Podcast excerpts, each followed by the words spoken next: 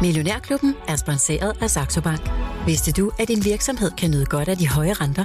Få op til 3,05% i positiv rente på dine overskydende midler helt uden binding. Hør mere efter podcasten. Millionærklubben fra Jørgen Vester med Bodil Johanne Gansel.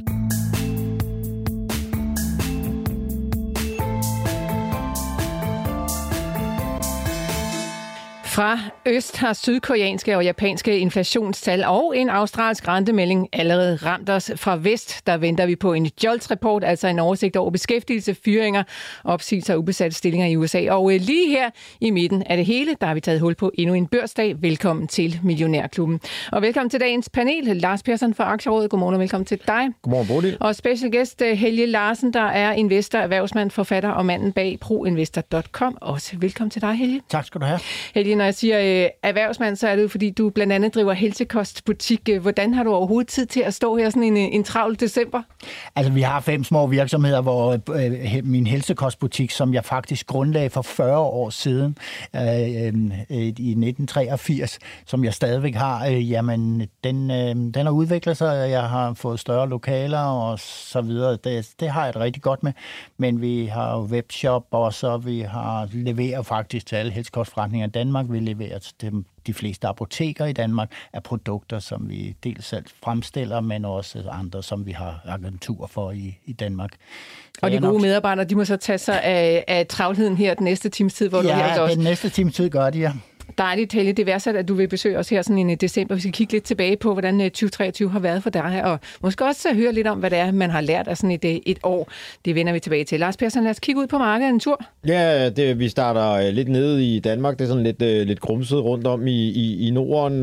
Vi havde jo sådan en, en lidt halskidt øh, dag i, i går. Det er sjovt, lige så snart det ikke er i fuld fart frem og i plus det hele, så, så er det halvskidt. Men altså, Dow Jones nede med, Dow Jones nede med 0,1 og S&P nede med 0,5 og Nasdaq nede med 0,8. Og det var jo egentlig de der syv øh, brødre eller søstre, eller hvad vi nu kalder dem, der, der øh, tog turen ned. Altså, det er ligesom om, at det, de er sådan lidt i en, øh, en, en, en pause. Ikke? Det, det er efter julemiddagen, så har man brug for at sidde over lidt i sofaen og hænge lidt i hængekøjen.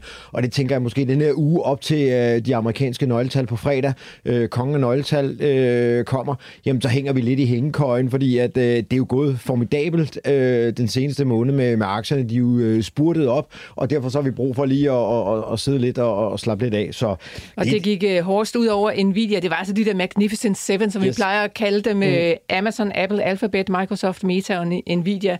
Og Tesla, de faldt altså alle sammen sådan i omegn af 1 til næsten 3 procent. Nvidia ja. var næsten op på et fald på 3%. Og det er jo måske, som du siger, Lars Persson, også bare folk, der gerne vil have lidt øh, profit hjem på bogen. Ja, det, det kunne være ikke øh, en af de ting i hvert fald. Øh, så, så har Tesla jo helt sin egen historie, der begynder at rulle ud, øh, har været i gang øh, lidt i Sverige nu. Nu går den så videre til, til Danmark, hvor der måske skal være nogle sympatistrækker. Så må vi så se, om, om resten af Europa kommer med. Og så må, Elon Musk jo se, hvordan det er at arbejde med fagforeninger, selvom det er jo noget, han i virkeligheden hader, og mente bare, at det skulle man have lukket for mange år siden. Så, så det bliver lidt sådan lidt spændende at se, hvad, hvordan øh, Tesla kommer til at have det sådan lidt øh, det næste stykke tid, men om det overhovedet påvirker noget, ja, det, det vil vi jo se i, i januar måned. Men ellers så er der ikke de helt store nyheder ude. Der er almindelig brand, der øh, hvad hedder det nu, starter aktie tilbage køb, og det betyder, at det, er en af dem, der, der hopper op øh, med, med 3%. Det er jo sådan lidt øh, en, en hånd øh, ind under under aktien øh, i en, en, en kortere eller længere periode, alt efter hvor lang tid man er om at købe sådan nogle aktieprogrammer op.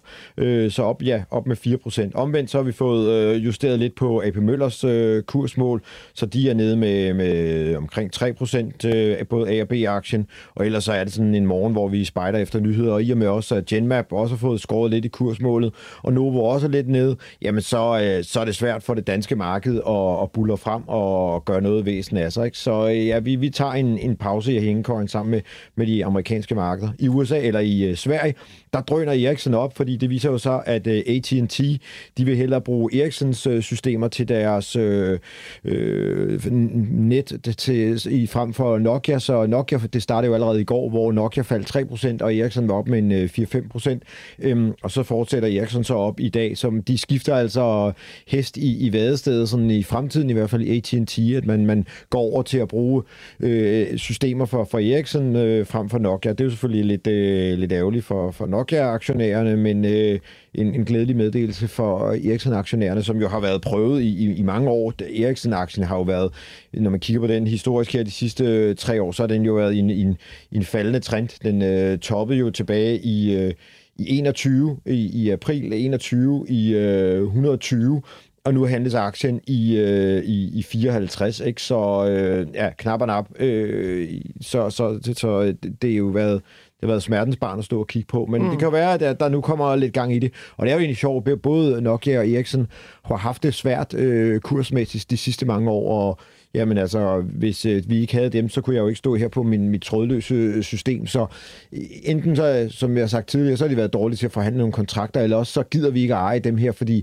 jamen det fremtidige øh, vækst, hvor, hvor kommer den fra? Det er jo bare, det er jo, de, de kommer jo bare sådan stille og roligt rullende, og ikke sådan exceptionelle øh, store øh, væksttal, som vi ser ud fra Novo med, med, med fedmemidlet og sådan noget. Så, så folk har været lidt øh, på pas, øh, pas med, med Ericsson, og så har de også haft nogle store afskrivninger, der viser, at de har købt nogle forretninger, som de så måske ikke har helt har kunne få integreret. Så det er jo måske meget færre, at kursen ligger dernede. Spørgsmålet er, om det kan være en vinder for 24, at den endelig vender rundt, og så i hvert fald kommer øh, nogle procenter op. Står den på din kandidatbænk, Lars Persson? Jamen, øh, nej, det tror jeg faktisk ikke. Jeg kan lige snige mig ud og lige tage et look på min kandidatbænk. Jeg tror faktisk ikke, at jeg har den med. Nej, det har jeg faktisk ikke. Øh, men øh, jo, det gør den. Undskyld. Øh, men men øh, det kunne være, at jeg lige skulle øh, kigge forbi og, og se, øh, om jeg har optimeret mine, øh, mine, mm. mine alarmlinjer. Så, så sådan det. Nå, men et sted, hvor investorerne også har haft det ganske svært i løbet af året, det er altså i Ørsted-aktien. Men dem var der flyvende i går. Der begynder altså virkelig også at ske noget derovre, Lars Persson. Nu fik vi jo altså nyheden ud. Først så var det sådan rygtet over på Bloomberg, at øh, de havde fået en kreditfacilitet af EIB, altså den europæiske mm-hmm. investeringsbank.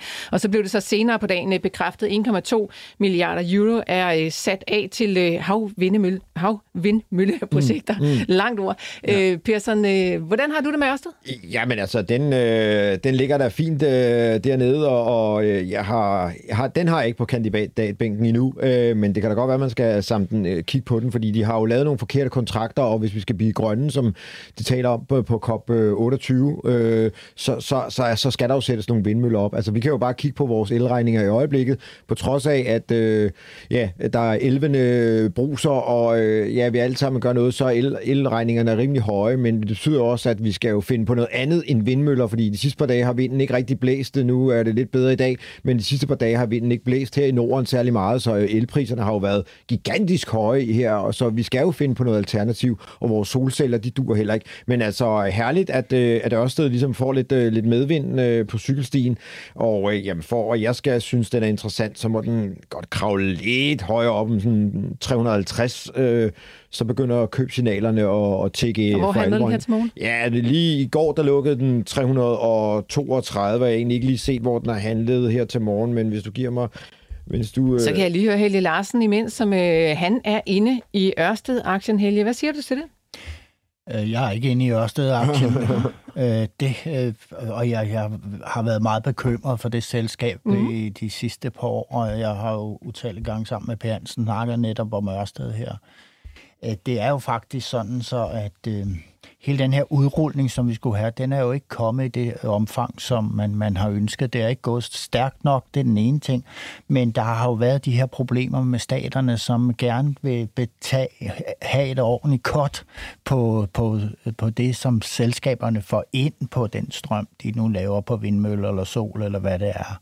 Og det har jo været svært, og koncessionspriserne har jo været voldsomme. Og så har de jo haft store interne problemer, de her selskaber, fordi jamen alt er jo stedet i pris her efter covid. Ikke? Altså, vi kender inflationen af i råvarerne og transport og alt det her.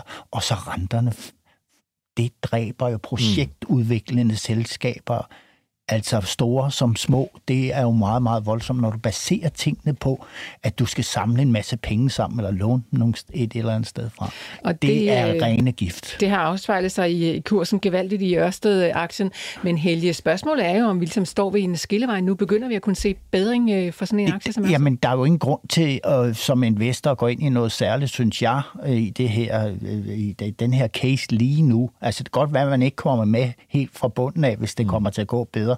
Men hvorfor ikke vente et par kvartaler og se, om, der, om hvordan det kommer til at gå for det her mm. selskab? Det vil jeg typisk gøre. For at investere i en grøn trend og i nogle af de her store selskaber, som Ørsted trods alt er, jamen det er jo en langsigtet investering, hvis man skal skal, skal altså, den trend vil jo fortsætte, mm. men øh, er der ryddet op ordentligt der i selskabet? Mm. Det, det ved vi ikke. Mm. Så jeg vil vente.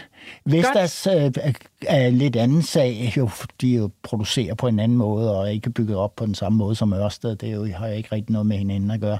Øh, så Vestas er med lidt mere fortrolig, eller for, har jeg lidt mere tro på, at det, det, det er bare det bedste industriselskaber, der producerer vindmøller i verden. Det har vi jo set på de regnskaber, der kommer fra alle konkurrenterne. Har du Vestas aktier, Helge? Nej, det har jeg heller ikke. Okay. Men, ja, men det er meget rart at høre lidt også den der historie om, at vi, kan jo godt, vi, behøver, vi kommer jo ikke med på bunden altid. Og, så, og det der med at håbe på, at vi finder bunden, det, det er jo sådan en illusion. Så det, det er jo også rart at høre, at Helge ligesom siger, og det er jo der, hvor jeg ligesom siger, jeg vil gerne have, at der er noget vækst. Og det kræver jo, at der kommer et regnskab, der siger, jamen nu går det bedre, ikke? Og så får vi jo øh, de rigtige, de rigtige godsøjne købsignaler i min optik. Altså den handles 101, eller 331,5 her til morgen, ikke? Så okay. et lille fald tilbage. Men, men igen, det, det er jo rent nok, hvad Helge siger. Er der ryddet op? Hvad hvis der nu kommer en ny direktør, der siger, jamen hov, der sørger man også et skelet, eller jeg vil også lige tage mine forbehold. Det har man jo set i andre firmaer, når der kommer, hvis der, hvis der kommer en ny direktør, øh, så, så, så trækker man ud i, i øh, og så begynder man lige at afskrive nogle, nogle projekter. Så jeg synes, at, at Ja, man kan måske, som i gamle dage, når Helge har været inde og måske tage et frimærke op, hvis man vil gerne vil følge med, men, men man har ikke behov for at fylde hele sin portefølje op med en, med en, en fuld, fuld beholdning. Og så må man jo også bare sige, at der går nok noget tid, inden at, øh, at alle kontrakterne bliver sådan rettet til, men man kan jo godt mærke, at dem, der har skrevet kontrakterne, de har opdaget, at ah, okay, der har vi måske været lidt for grove over for alle de her selskaber, eller også har de været lidt for uvidende, eller har glemt det der med renten, ikke? Jeg kender, jeg kender også nogen, der er et bygge, byggeprojekt glemt momsen, ikke? Altså, ups, ikke? Ja, altså, så, så, så, så, så sidder man der og hænger Det er meget jysk, det der. Ja, ja, ja. ja. undskyld, undskyld.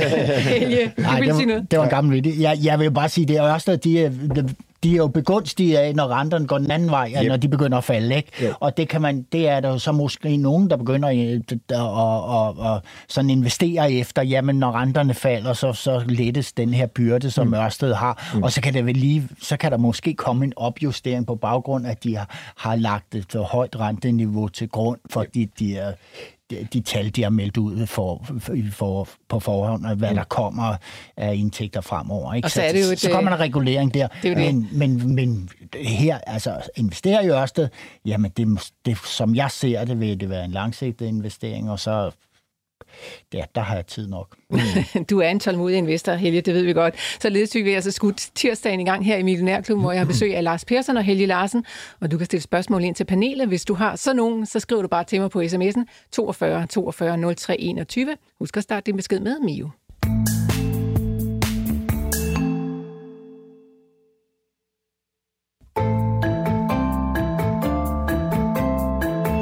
Hvad gik godt? Hvad gik skidt? Hvad har vi lært, og hvad skal vi herfra? Det er den tid på året, hvor vi gør status med vores gæster. Så Helge, du har lovet at lukke lidt op for dit uh, investeringsår 2023, så vi måske kan blive klogere på, hvad man skal eller ikke skal gøre i 24.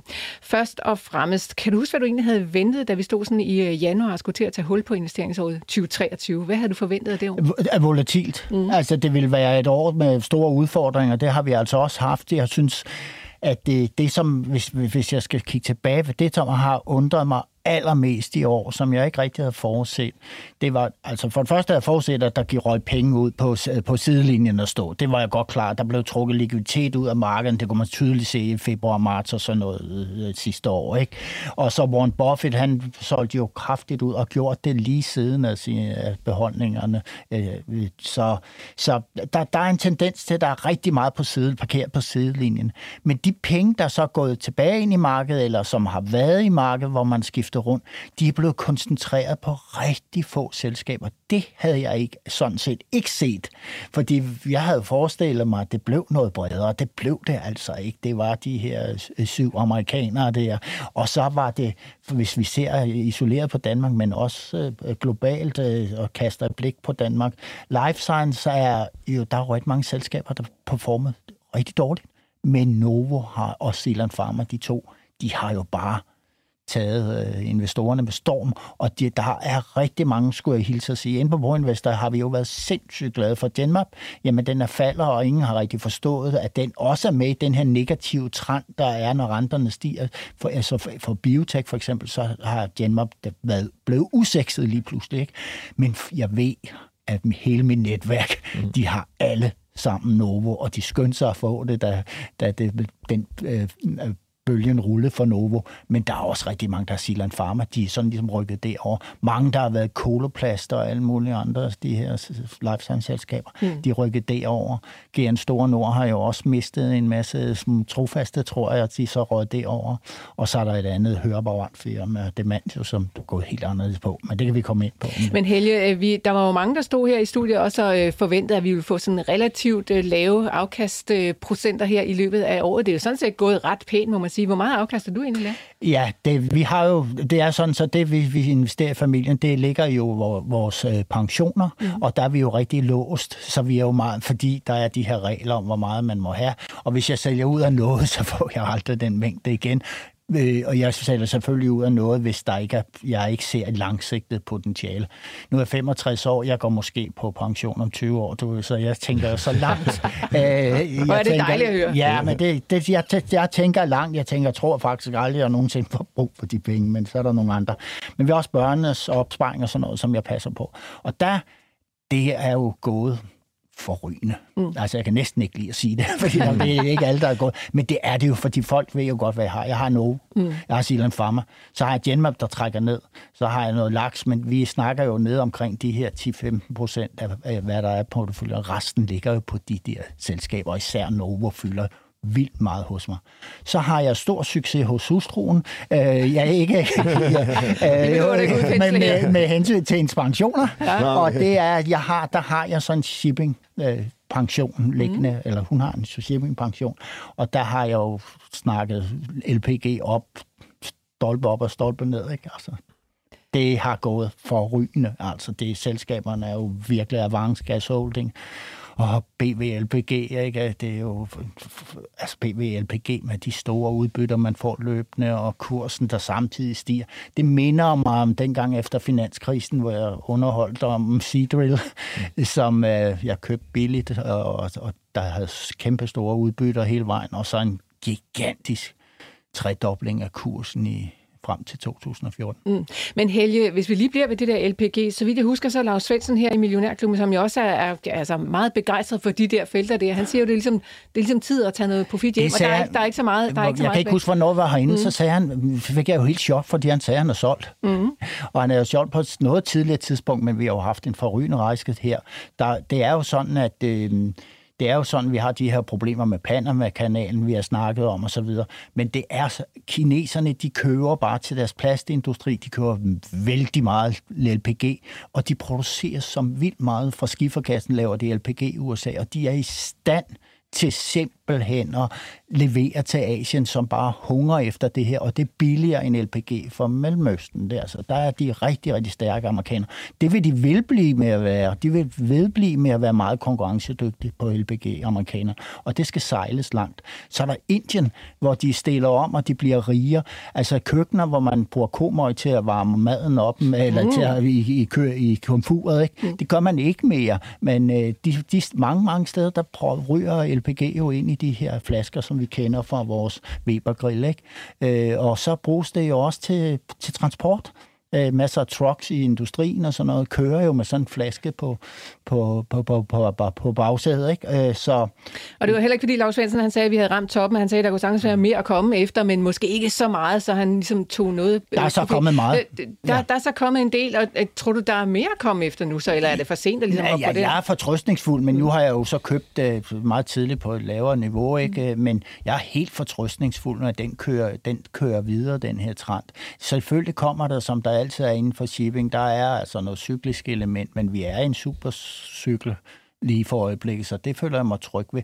Og det her Panama-problem, der kommer jo en meddelelse ud bare her til morgen, det her ser ud til at kunne fortsætte ind i 25. Altså man har problemerne i Panama, så man skal stadig sejle ekstra langt, eller man, man har noget ventetid derovre, som skibene bliver øh, belønnet for, fordi det er kunden, der betaler. Okay. Nu nævnte du lige Avans Gas, og øh, vi kender også øh, BW LPG, men er der nogen sådan øh, forser fra det ene selskab frem for det andet, eller hvor vil du sådan BW sætte LPG er øh, helt suverænt stor. De kan kan jo sluge alle de andre, hvis de har lyst eller omvendt. Altså det, altså det, nej, altså jeg synes, at BVLPG, dem kan jeg godt lide for det her kæmpe store udbytte, de har. Jeg synes, det er rigtig, rigtig fint. Og de giver også udbytte, når det går dårligt for selskabet. Ikke? Det tager de for, så fra opsparing. Så er der Avansgas, de har noget mindre udbytte, øh, men øh, kurspotentiale er større, hvis det er det, man kigger på. Den er også steget mere end BVLPG i år. Så der er de spændende, og Dorian også. Og så skal vi sige, at BVLPG skal noteres i USA. Mm. Og en, i USA betyd, betaler investorerne mere for sådan nogle solide udbytteselskaber, som BVLPG mm. har udviklet sig til. Så hvis man sammenligner prisen på Dorian, som er amerikansk noteret, jamen så er det altså sådan, at der halter BVLPG efter værdiansættelsen, hvis okay. man tænker amerikansk notering. Ikke? Så ja. det bliver til her til foråret. Og Dorian LPG, den hedder bare LPG på øh, New York Stock Exchange. Det er tickerkoden der, hvis man ja. mener at kigge på den selv. Lars Persson, de her LPG-selskaber, øh, hvad tænker du? Ja, det var jeg jo også inde i. Så mm. kom der et salgsignal på et tidspunkt øh, på, på den der optur, og så, så, så solgte jeg også, hvor der sad Lars Svendsen jo, at du skulle blive lidt ind i det. Men, jeg, jeg, men en gang imellem skal man jo også lytte til kurverne, men man skulle jo huske at genkøbe, men det gjorde jeg så ikke. Så jeg, jeg gik jo så over i en anden forretning, der hed Hø, og det har jo også været godt. Men, men altså kursen er, trenden er opadgående, opadgående, og det er jo bare at, at ride med på, på bølgen, så længe øh, man kan. Øh, og øh, jamen, øh, der kommer jo, som Helge siger, løbende udbytter, og geninvesterer man dem i, i nogle af de her selskaber. Nu kan jeg se, øh, grund til, at Golden Ocean for eksempel falder i dag, det er jo, at der går udbytte fra, så I behøver ikke at få morgenkage og kaffen gal i halsen, fordi den falder øh, 4% her til morgen. Men hvad hedder det nu? Øh, så så, øh, så, så det, det er jo et sted, hvor der er gang i den, og øh, heldigvis, så er det ligesom om, at også skibsrederne er vågnet en lille smule op, at de ikke bare går ind og bestiller sådan en ordentlig røvfuld af skib, fordi nu skal vi da, nu er de ligesom fundet ud af, jamen hvis vi nu bare bestiller sådan stille og roligt med skib, det er jo der, hvor, hvor containerskibene har, har, har bummet lidt. Det er de, de drønede alle sammen hen til, til værfterne og sagde, jamen vi skal have nogle containerskib, fordi det går helt fantastisk godt. Hvor de andre ligesom tager det sådan lidt mere stille og roligt. Øh, så så det, det, det er jo med til at holde prisen højt også det næste stykke tid. Og skal de nu til at tegle syd om, øh, Sydamerika, jamen så, øh, så, så, så er jo sådan en, et skib øh, booket længere tid. Så betyder det jo bare, at fragtretterne går op yderligere en omgang. Så and what not to like, var jeg lige ved at sige. Så det kan godt være, at man skal døbe togen lidt i den øh, hen over sommeren Eller efteråret. du markerer. Ja, det jeg skal sige, altså det her shipping, det kræver rigtig, rigtig gode nerver. Ja, ja. Altså det der, at man lige pludselig får et fald på 15 procent øh, ja, ja. over et eller andet, du, eller en, der vil ud, og man skal huske på, at der er utrolig mange amerikanske trader, de elsker shippingbranchen. Øh, de, de, der kan de sætte algoerne til at køre, du, og så kan de tjene nogle penge på de der voldsomme fald, de kan udløse det, det skal man altså huske. Man skal virkelig øh, kende sin lus på gangen her. Altså, det er, man, ikke, man skal ikke være nervøs, men det, man skal kigge først og fremmest, og det er i hvert fald, jeg kigger efter, det er jo bare radaren. Hvordan er de fremadrettet? Hvad man forventer, hvor mange skib kommer ind, som du snakker om. Ikke? Altså, mm. kommer der mange skib ind til næste år? Ikke? Det, der kommer jo pænt med LPG-skib, men, mm. øh, men, men situationen ser anderledes ud. Tænker så, at, at der, der er med det her med at få finansieret, når olien skal ligesom neddrosles og det her, det gør, at der ikke kommer så mange skibe ind for tankers. Og tankers har jeg også haft nær frontline og sådan noget, men de er ikke, jeg synes ikke, de performer, som de fortjener til de gode rater, de har, men Øh, det, det har noget at gøre med, at det er ligesom, der er meget spekulation der, og det er koblet op. Hver gang olieprisen falder, øh, så siger de, nå, så er det fordi, der er ingen så stor efterspørgsel og fremadrettet, og så skal der ikke sejles så meget. Men benytter de der trader, de benytter enhver lejlighed til at, til at bruge de her nøgletal inden for tænkers i hvert fald til at skabe lidt uro den ene eller den anden vej. Altså mm. man kan jo gå både short og lang, og short og lang, ja, det kender jeg jo her indenfor til hudløshed. Det gør vi. Det bliver brugt virkelig meget inden for tænkers. Og der er vi jo heldige, vi har vores helt egen øh, ekspert inden for shipping-aktierne, Lars Svendsen, som jo kender det der helt ned i detaljerne. Tusind tak for det, Lav, hvis du hører med derude. Det er dejligt, ja, for... at vi altid kan blive opdateret ja, på, hvad der sker der. Nå, øh, Helge, du var inde på, da vi lige startede med at tale Ørsted i starten af programmet, at øh, det hele handler jo om renten. Okay, det er måske sat lidt hårdt op. Der er også andre ting end renten, det handler om. Men øh, lad os lige prøve at komme omkring dit øh, perspektiv på den rente, fordi at... Øh, nu har den jo steget i et godt stykke tid, og der er mange, der mener, at den skal til at falde igen i 2024. Hvad tænker du om det? Altså, jeg har en renteguru, som jeg altid snakker med om det her, og det er Per Hansen ude fra Norden. Vi snakker faktisk ikke om andet, når vi mødes lige der om morgenen, hvor det er. Og Per har jo kaldt rentetoppen lige på, på øh, her i efteråret, og det, altså det, det, det, jeg stoler på, hvad han siger, og jeg kan da også godt se, at der er en tendens til, at renten kommer ned. Men det, man gætter på i markedet, vi gætter jo hele tiden på, jamen kommer der så en rentenedsættelse fra centralbankerne øh, her næste år? Hvornår kommer den? Kommer den i marts? Kommer den til sommer? Kommer den til september? Og så kommer der udmeldinger alle steder fra, og markederne de stiger jo hver gang det er noget, man opfatter som positivt, og de falder hver gang det er noget, man opfatter som negativt. Men noget folk glemmer, synes jeg, i alt det her, det er jo tænker op og ned det er meget godt, at, at man kan købe aktier af hensyn til, at der skulle komme en rentenedsættelse, hvis man tror på det. Ja, men er du, vil du så love mig, når du har købt din aktie på grund af det, at du ikke er nervøs for, når det selskab, du har købt, fordi der er lavere vækst i samfundet, kommer ud med et dårligt resultat, kvartalsregnskab, for eksempel fra første kvartal i 24. Altså, det er jo det, det begivenheder der skifter. Mm. Så får vi lige pludselig fokus på det. Så fordi at, at der eventuelt er udsigt til lavere renter, så er der altså også udsigt til, at der er en del selskaber, der konjunkturmæssigt går nedad.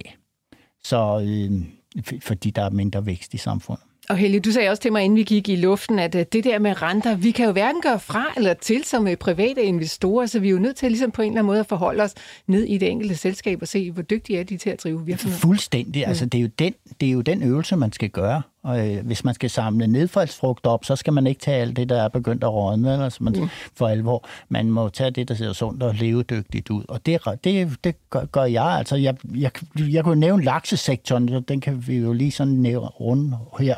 Det skal vi i hvert fald. Ja, men de er hårdt ramt af det sted, øh, især det her snak om skatten derop, som ikke blev så høj så alligevel. Men de er meget, meget hårdt ramt, og de er også ramt af biologiske forhold. De er også ramt af, af, af, af det her med priserne sted på alt muligt.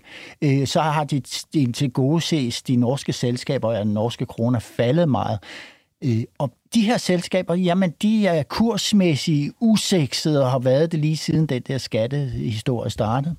Øh, og øh, jeg beholder jo mine bakkerfrost, min Movi og min Salmer i den her sammenhæng. Krig har skældt mig af med for anden, tredje, fjerde gang. Hver gang jeg har prøvet, så er det gået dårligt. Men de tre selskaber, de fejler jo ikke noget, fordi efterspørgselen er enorm ude i markederne.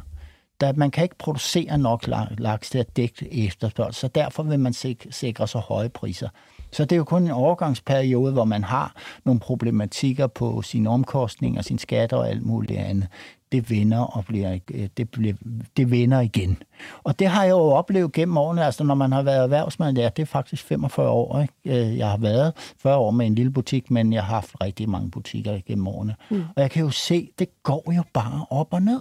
Og hvad skal man? Man skal trimme sin butik og sørge for, at den er også attraktiv i dårlige tider.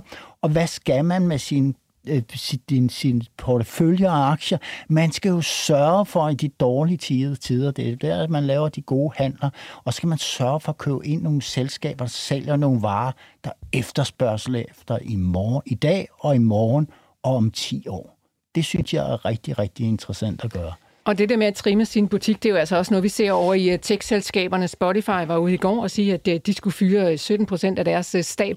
Og det handler jo om, ligesom at de kan godt se, at det bliver lidt sværere tid fremover, og så skærer de altså til. Men Helge, gør de også det i lakseselskaberne, eller sidder de bare og venter på den her gigantiske optur, som du siger, der kommer på grund af stigende efterspørgsel? Jeg snakker ikke om gigantisk optur, fordi det, læg lige mærke til, det er der ikke et laks. Altså, de producerer en fødevare, protein, protein producent, ikke? Så det, det er jo ikke sådan noget med, at de galopperer derude med. De får sunde øh, forretninger igen, øh, når det er sådan, at der er normaliseret, og råvarepriserne faldet ned. Det betyder meget for foderpriserne og så videre. Ikke? Øh, så det, det skal nok komme igen. Og så vil jeg så sige, at de her biologiske forhold, det er jo nogle gange, at det, det, det kører lidt galt, at der kommer for meget lakselus og så videre, eller virus og sådan noget. Og det rammer sådan lidt skævt globalt. Men det har de der er rigtig mange, der har været udsat for det. Og Bakkerfrost, som altid har haft styr, styr godt på biologien, i hvert fald på færøerne, Øh, det går straks værre for Skotland, hvor de har lavet nogle store tilkøb, men, men, øh, men Færøerne også blev ramt derop. Men så kigger man på biomassen, ser den sund ud, har de godt med yngel liggende, som øh, kan, kan gøre, at de kan få lov til at komme op i slagteniveau af, af antal ton. Øh, ja, men det ser sådan ud for stort set alle selskaberne i dag. Okay. Så, og Christian... så 23 eller 24 og 25, så så får vi vending. Og så, så, kan jeg, gerne komme ind. så kan jeg til, se tilbage på, at der var en lille, lille bump på vejen her i de her laks, som jeg har haft siden 2010. Og sådan er det jo, når man er investor. Christian Hansen i Brøndby Øster, han har lige et spørgsmål til Bakker Frost. Han øh, spørger, om kursen ikke burde stige her op til jul. Ja, det er altid været sådan, og det har jeg prædiket rigtig mange gange igennem årene, det er, at fra, den, øh, fra øhm, øh, den, august-september, så stiger prisen på laksen, for efterspørgselen bliver stigende hen mod jul. Men der er ingen grund til, at prisen skal stige, på, øh, på, fordi de tjener simpelthen for lidt, selvom prisen er meget høj for laksen. De tjener for lidt på grund af det udfordring med biologi og, og, og andre ting og andre omkostninger. Så det, i år er det sat på standby. Der er altså ikke nogen den, vi oplever ikke det i år, som vi har oplevet alle de andre år. Altså det er, og det har jeg lige forklaret årsagerne til. Øh, men næste år eller næste år igen, så får vi sikkert den der 25 procent stigning. Det, det er det for rent faktisk, når man går tilbage og kigger, det er det, der har været kurserne på lagselskaberne fra august til, til 31. 12. i de fleste år siden øh, øh, Carnegie gik ud og målte på det i 2014. Glimmerne. Nok om laks for den her omgang. Ja, det var bare lige for, man kan godt kigge på kursselskabet. Helge Larsen, øh, hvis vi sådan kigger på året overordnet set, øh, så siger du altså, at der har været øh, stor udsving, der har været øh, koncentration af nogle aktier, der har kørt voldsomt op, mens andre bare har ligget og tøffet afsted, og så har der sådan set også været mange kontanter på sidelinjen. Øhm, hvad kan vi lære af sådan et investeringsår, hvis overhovedet noget, som vi kan bruge sådan fremadrettet? Jeg, hvis jeg tænker tilbage, så synes jeg, øh, det, det, det her, vi har oplevet efter, øh, under covid og efterfølgende, det har været meget specielt. Jeg kan ikke huske noget, en tilsvarende situation. Jeg kan godt huske det her med, at øh, så stiger renten, og så skal vi over i obligationer, eller købe obligationer, ikke? og fylde på. Og sådan. Det kan jeg godt huske. Men vi har jo haft en periode, hvor både obligationer og, og aktier har været dårlige på samme tid. Ikke? Og, øh, så jeg synes, det har været rigtig, rigtig specielt, og vi kan jo lære, at jamen, man, kan ikke, man kan kun forberede sig til situationerne, der sker i markedet. Det kan man kun gøre ved, at man sammensætter, det mener jeg selv, en portefølje, som langsigtet vil give et godt afkast, og med et godt afkast mener jeg jo 4, 5, 6, op til 15 procent i de gode år. Det synes jeg, at man kan være tilfreds med som investor. Mm. Og så ved jeg godt, der er mange drømme ude i markedet, at nu skal vi tidoble, og vi skal dit og dat. dat den, den, den køber jeg bare ikke. Nej, altså lad mig lige minde om, at 7% øh, afkast om året, så fordobler man altså sin øh, formue i løbet af 10 år, så det er jo sådan set ikke så tosset, og det er vel nogenlunde det niveau, som aktiemarkedet har givet sådan historisk set. Ja, det er fuldstændig, og der, der kan man lægge på det, så skal man være glad og tilfreds. Bestemt. Men der er jo kommet det her enorme gambling, øh, mm. øh, øh, altså ind i aktierne, ikke? og der er kommet alle mulige instrumenter, du kan bruge. altså, er, er det et problem, synes du? Øh, nej, det må de da selv om. Det skaber jo noget likviditet, men, men, men jeg er ikke på det der. Altså, det kan, det kan ikke nytte noget, og man har, har ansvar for, for familieformuen, øh, stor eller lille. Ikke? Det, man bliver nødt til at tænke sig om, ikke? og der er for meget derude. Og så skal man tænke på, at det her, det, det, det kunne jeg have lyst til at sige, der har været meget ballade med First North, der det har været virkelig dårligt og sådan noget i Danmark og sådan. Jamen, det er en global tendens. Det er endnu værre i USA med alle de der små selskaber. Ja, og der blev noteret jo tonsvis af dem der under covid i USA. Mange flere end i Skandinavien. Altså, det går rigtig dårligt for dem. Jamen, det er fint. At, jamen, interessen er koncentreret om de store, så går det jo ud over de små især. Øh, og så er det jo mange af projektudviklerne, og der er renten også ekstra hård. Og biotek er det samme. Altså, der er masser af biotek over hele verden. Jeg tror, 60-70 procent, der er priset under den kontantbeholdning, de har. Så, så det skal, man skal lige tænke på, det, det kræver sådan lidt, at man men, men nu nævner du også det med instrumenter, Helge. Det er jo også klart, at nu, mange af de instrumenter, vi køber i dag, altså øh, investeringsforeninger og sådan noget, de, og specielt de foreninger, der, der er sådan, øh, hvor, hvor der ikke er nogen aktiv allokering, hvor at man ligesom siger, jamen vi følger bare indekset, så ender det jo med, når vi bliver ved med at proppe penge i den, så ender det jo med, at det er jo de største selskaber, der bliver ved med at vokse. Øh, og, og, og, og da vi havde øh, corona, jamen der var på den svenske børs, der, der, der, eller lige bagefter i hvert fald, der var jo nærmest to børsnoteringer øh, nogle gange øh, om, om dagen, Øh, Øh, og det er jo klart, at, det er et overudbud, men det er jo også på grund af, at vi har haft den her nulrente, så hvor skulle vi gøre vores penge? Ikke? Så, så vi, vi, vi er jo ligesom jo selv drejet karusellen den vej, og nu, nu er den så drejet øh, tilbage igen, og, og det, det er noget af det der, vi, vi fordi altså, når, man, når man taler med folk i 21, åh, oh, folk de griner jo, altså det var jo simpelthen så nemt at lave penge på, på aktiemarkedet, så kom 22, og så er 23 været der, og hvis du ikke har været i de selskaber som Helger, som vi har været inde på så mange gange, øh, og også i Danmark, jamen så, så kan det godt være, at der er et fint afkast på nogen, øh, i, i nogle fonde, men andre fonde, der kan man også bare se, at der er man altså skudt rimelig meget ved siden af, øh, af markedet. Ikke? Men Pearson, er det sådan øh, per definition et stort rødt kryds fra din side af hen over nogle af de her First North-aktier, eller, eller øh, handler det om, hvad det er for nogle selskaber? Altså jeg mener, holder du fuldstændig fingrene væk, fordi det er for usikkert at gå ned i det segment? Jamen det er jo, det er jo, det er jo nye cases, det er nye vækst. Altså de kommer jo ikke med sådan, altså det kan godt være, at forretningsplanen siger, at man skal gøre et eller andet, øh, men det viser sig bare mange gange at være svære. Og nu får vi jo så en, en skattetunami, hvor at, øh, at, øh, at, at man laver om på skatten. Så sidder jo folk og tænker, jamen jeg skal lige have taget min, min, min, min skattegevinst, jeg har her. Så er det jo klart, og så stiller man sig selv spørgsmålet, går jeg så ind og køber det samme First North-selskab? Så det, det er jo fuldstændig galmentier, man, man, man bagefter, øh, først så, så, så giver man med den ene hånd og siger, nu skal vi også investere i små selskaber og sådan noget, og så bagefter så kommer der noget magtværk over for, øh, hvad hedder det nu, noget regeringsmæssigt, hvor man laver om på, på tingene, så uden lige egentlig at have hovedet med. Så, så man, kan jo, man kan jo godt sige, at der, der er nogen, der bliver ramt dobbelt. Og så er der jo hele den historie om, alle de der hovedaktionærer, der har puttet deres øh, selskaber i, i holdingselskaber, hvor de så blev bedt om at betale lagerbeskatning, fordi at aktien steg jo øh, det første år. Og medarbejderaktier. Ja, ja, ja, og så skal, du, så skal du betale for dem. Og hvor får jeg pengene fra? Nå, jeg bliver nødt til at sælge nogle aktier. Og så lige pludselig har vi en situation, hvor der er nogle hovedaktionærer, der sælger nogle aktier, fordi de skal skaffe nogle penge til noget lagerbeskatning. Altså noget af det, jamen noget så... af det, det er jo, hvor man råber herre Jemini. Altså det, jo, jo. det, det er jo, og det, det, vi havde jo øh, vores øh, veninde inden forleden dag at fortælle om øh, for øh, formuepleje. Helle Snedker. Ja, ja, Helle, øh, hvor, hvor det, det danske øh, system, det er, jo, altså, det er jo ikke til at begribe for, for Maren i kæret. Det er jo det er så dårligt skruet sammen, som det overhovedet kan. Det er intet, det er intet med, med aktionærvenlige øh, ting at gøre. Nu hisser dig, Lars. Nej, nej, jeg bliver bare, nej. jeg bliver bare ærgerlig. ja. Fordi, og så kigger vi over på den anden side af Øresund og tænker, nej, fan kan det gå så bra over der?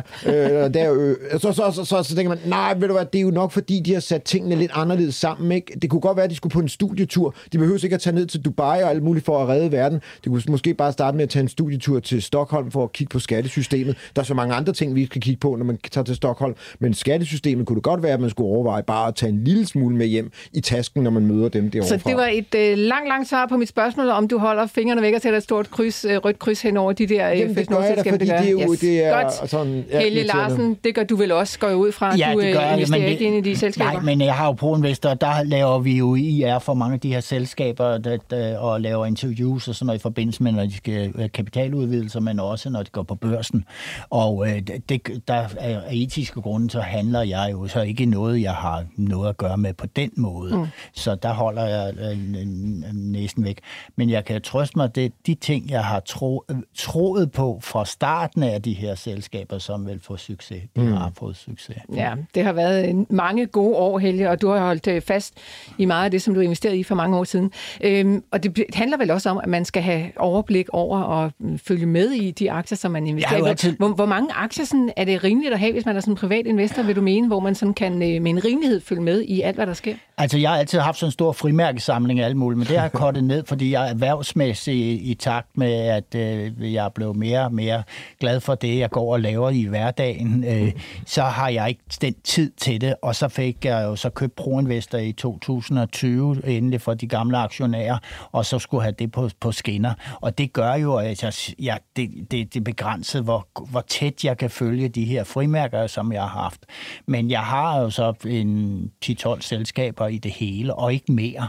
Men jeg gør jo også det, jeg skal jo jeg, skal, jeg vil investere i noget, jeg forstår, og noget, jeg kender. Mm. Altså, så jeg er jo ikke nervøs for kursbevægelserne, hvis der er en stor aktionær, der sælger ud, fordi jeg ved, at han holder en konto under kursen på en anden måde. Eller et.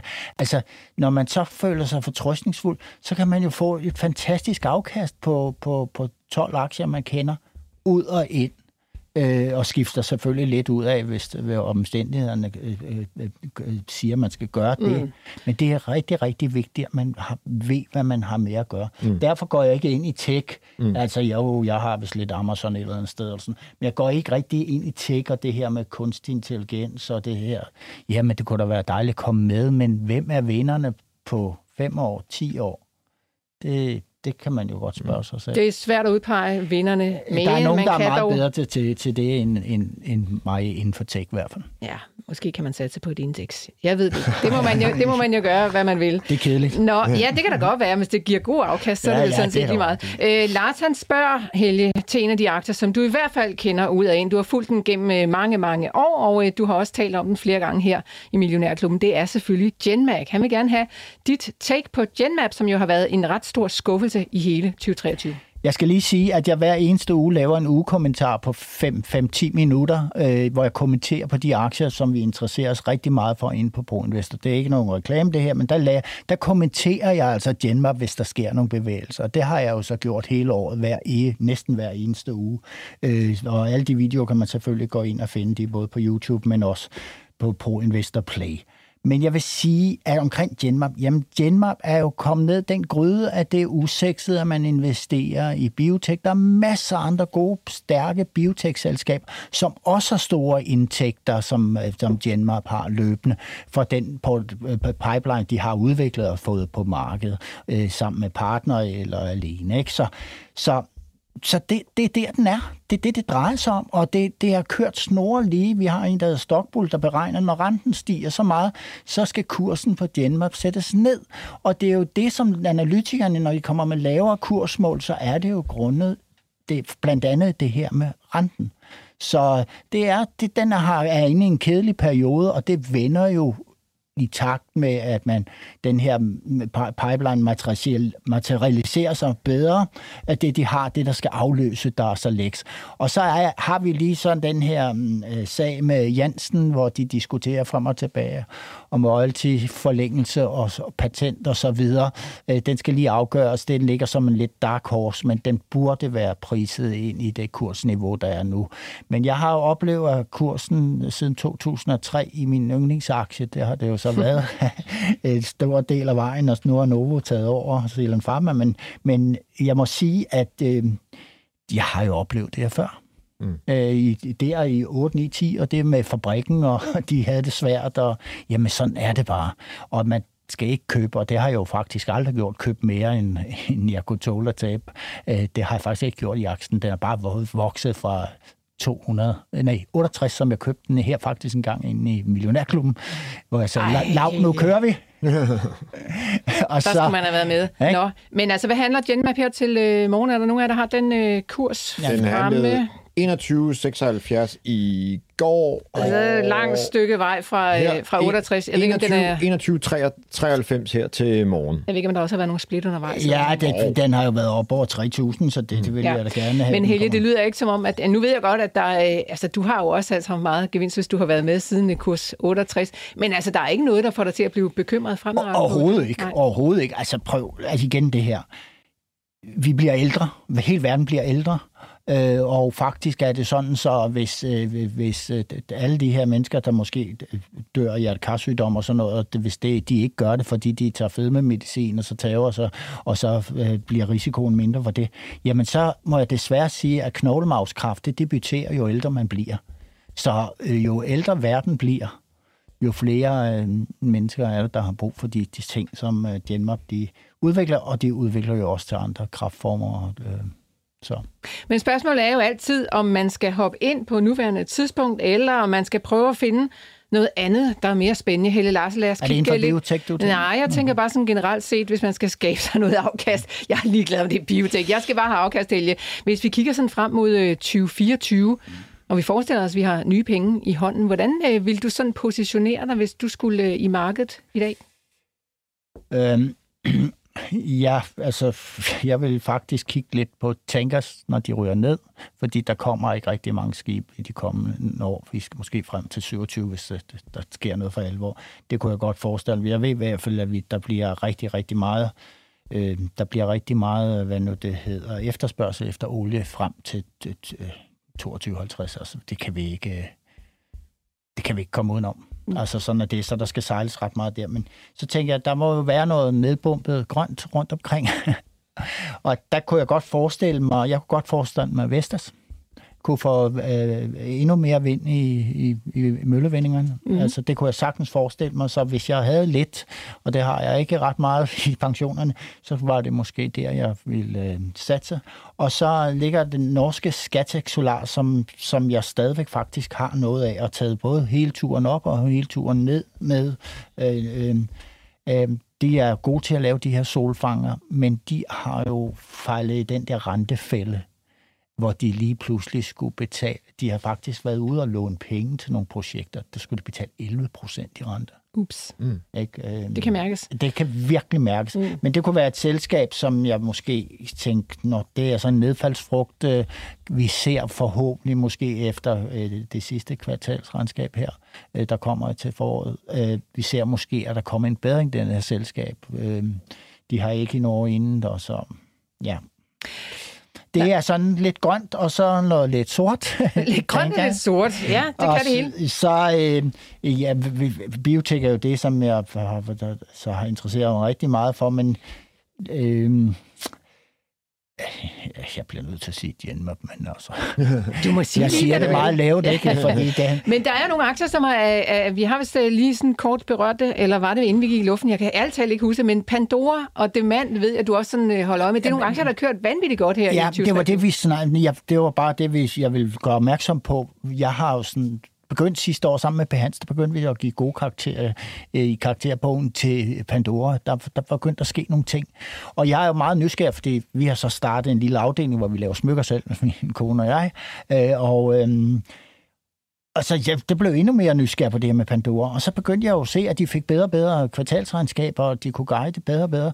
Og så var der en ting, som jeg, jeg, jeg gået og tænkt på, jamen, hende der Kardashian, mm-hmm. som rigtig mange kender, den der familie. Imperiet, med de, ja. ja. ja.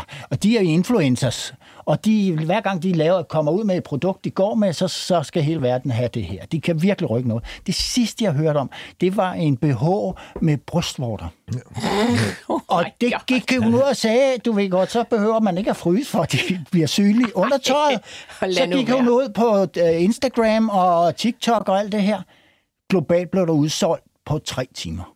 Amen, altså. Er du sindssygt? Og de der influencers, de kan noget. Og jeg blev så glad, da de havde det med i deres kvartalsrapport, ikke? Øh, der Pandora, at de satsede, nu gik de alvorligt ind i et sats på, på influencers. Og det er jo virkelig noget, der rykker. Altså hende der, der sidder med en halv million følger, hun har, der sidder med... Og store Pandora. brystvorter. Nej, nej, ja, og Pandora smykke. Nej, ja. nej øh, hun, Kardashian bliver for dyr for selv Pandora, tror jeg, ved at køre i længden. Men der er masser af de influencer. Det er jo den moderne måde, man markedsfører sådan noget brands, beklædning og alt muligt andet. Ikke? Mm. Hummel har også været ude at gøre det på et tidspunkt, da de skulle relancere en sådan ting. Og det er også lidt en farlig vej at gå. Der ja. er jo altså også nogen, der virkelig kommer i klemme. Uh, Budweiser var jo et af de selskaber, som uh, altså AB InBev uh, fik jo ja. virkelig hug, fordi de uh, havde hugget sig op med en influencer, som lige pludselig viste sig, at uh, folk synes var problematisk. Så det er jo også lidt en farlig vej at gå. Ja, altså nu er det hele den her industri markedsføringsmæssigt, altså der er, sidder nogle folk dygtige folk, øh, der, der scanner alle de her, der er derude. Så virksomhederne og et bredt kamp, de går jo bare ind og henvender sig i så det reklamebureau, hvor det er, sige, hvad, hvilken influencer er de er gode til det her. Mm. Øh, og der er nogen, der er rigtig gode. Og så øh, det, det handler i hvert fald som noget som Pandora, så vil jeg tænke, de skal ud og, jamen det skal være naboens datter, ganske almindelig pige, der har rigtig mange følgere. Det, det, det, det går aldrig helt galt. Men Helge, det var Pandora. noget af det, du også har været, ja, det er rigtigt. Skal du lige sige noget om demand også? Ja, jeg vil så bare sige, demand, det er jo så igen der, hvor det er et selskab, der lever op til, at det er, man, øh, at der bliver flere og flere ældre i verden, så, så høretabet, det debuterer også sent i alder, øh, sent, sent for folk, øh, men i hvert fald, når man runder de 50, så begynder det. Og der er demand jo været helt forrygende. De er steget 48 procent i år, og den er gået under radaren for mig, men jeg, jeg har ikke plads til den i pensioner, men jeg håber, der er rigtig mange, der har været med det, og så i Pandora, det var 88 procent i stedet.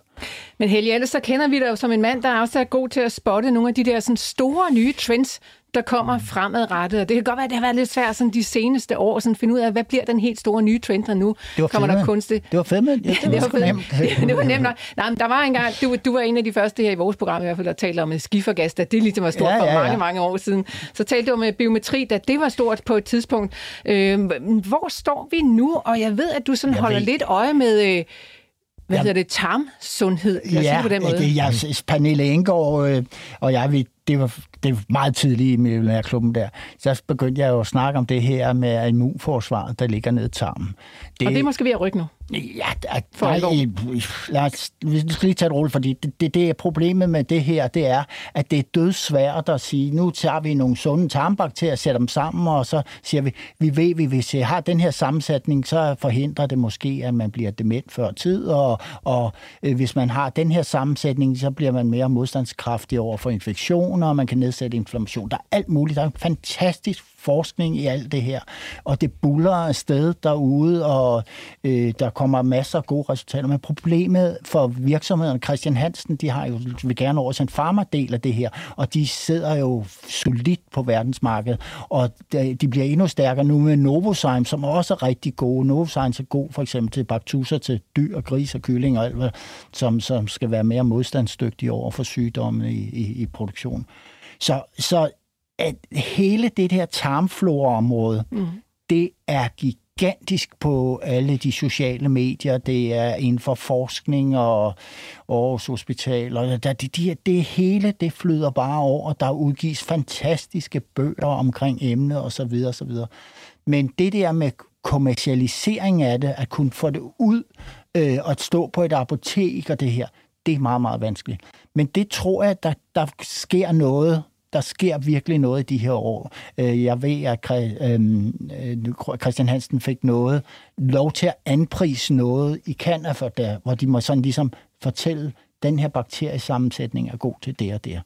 Og det, den her trend, den kommer giga meget lige pludselig på et tidspunkt. Den er i gang, jeg, og jeg ved det jo fra min helskårsbutik og vores angro, vi sælger jo tonsvis af det her. Mm. Og det har været efterspørgt i mange år efterhånden. Ikke? Og folk, de laver kimchi. Det mm. snakker vi jo to om, ikke? Og, og man fermenterer grøntsager og det der. Og der skal jeg sige, at der er ingen grund til at købe kosttilskud. Altså det fermenterer, det du hjemmefermenterer, der er jo mange, mange millioner flere bakterier i, i sådan en skefuld øh, spidskål, øh, end der er i et helt glas øh, ah, Men altså, millionærklummer er også god for opskrift. Ja, det, det, er, det er fint nok, men, men, men det kommer på et tidspunkt de selskaber, som jeg kan kigge på, er Christian Hansen og Ove Sørens. Men ja. de synes jeg, at de så styrer på nøgletal. Altså. Mm. Der, der skal virkelig komme sådan en novum moment på det her. Lars Persson, du talte meget om BioGaia på et tidspunkt. Ja, det, ja, den har jeg også haft mange Ja, år. men jeg har både haft BioGaia og Probi, i, i, og, og nu, lige nu i hvert fald, BioGaia har det nogenlunde, Probi har det noget sværere og havde et uh, dårligt år uh, sidste år, uh, så jamen, det er da nogle af dem, man skal have med på radaren og på, på ønskebænken, men, men uh, de blev ramt lidt af, af stigende omkostninger sådan nogle ting og sager, og så uh, Probi er sådan uh, det, det lille selskab, hvor, hvor vi uh, ikke omsætter det helt store, og BioGaia det, det er noget større selskab, hvor vi, vi har rundet en, en stor omsætning, ikke? Så, og de er begge to børsnoteret i Sverige. Så, så det er da i hvert fald værd at holde øje med, tænker okay. jeg. Hvad, hvad vil du sige, Helge? Jeg vil bare sige, BioGuide, det tog jeg i 2005, fordi vi solgte det, deres produkt, de havde til kolik til børn. Ja. Det solgte vi jo så lige pludselig, havde køleskabet i, i forretningen. Øh, og der så, så investerede så i den første gang, så har vi to også snakket om ja, den ja. Øh, rigtig, rigtig mange gange. Øh, de leverer til Nestlé der, til deres øh, børnemælksprodukter og sådan noget. Okay. Ikke? Så. så der er i hvert fald øh, en ny spændende trend. Jeg ved ikke, den er, den er ikke ny, men øh, måske øh, er det ved at være snart, at det begynder at rykke. Det skal vi holde øje med. Ja. Yes, godt. Vi skal til at sætte et punktum for tiden. Den er ved at være løbet fra os, Lars Persson. Kan vi nå en uh, sidste omgang på aktiemarkedet? Ja, det kan vi da godt. Øh, Vi har et, øh, et, norsk marked, der er et øh, svensk marked, der er i plus, og et dansk og et finsk marked, der er i minus, og et tysk marked, der ligger rundt nullet. Så det, det er jo egentlig sådan øh, dagen, som den er startet op. Så ja, det, vi går og venter på amerikanske nøgletal på fredag, og så... Hvad, hvad ellers det kan- bliver lang ventetid. Ja, men altså, det bliver sådan en ro, lidt roligere øh, tendens, øh, end hvad der har været tidligere. Ja. Heldigvis så har vi selvfølgelig udsendelser alle formiddag her, så der kan man altså følge med. Lars Persson og Helge Larsen, tusind tak, fordi I var med i studiet. Tak til Daniel Sarto Lassen, der stod for, stod for teknikken i dag, og tak til alle jer, der lyttede med derude. Vi er tilbage igen i morgen.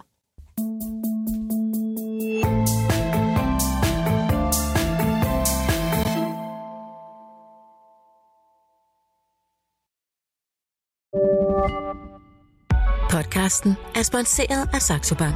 Vi skyder året i gang med nye lave priser, så du kan investere til nogle af markedets laveste priser og beholde flere penge til dig selv. Mindre til banken, mere til dig. Saxo. Stedet penge helst vil være. Læs mere på saxobank.dk og opret en gratis investeringskonto allerede i dag.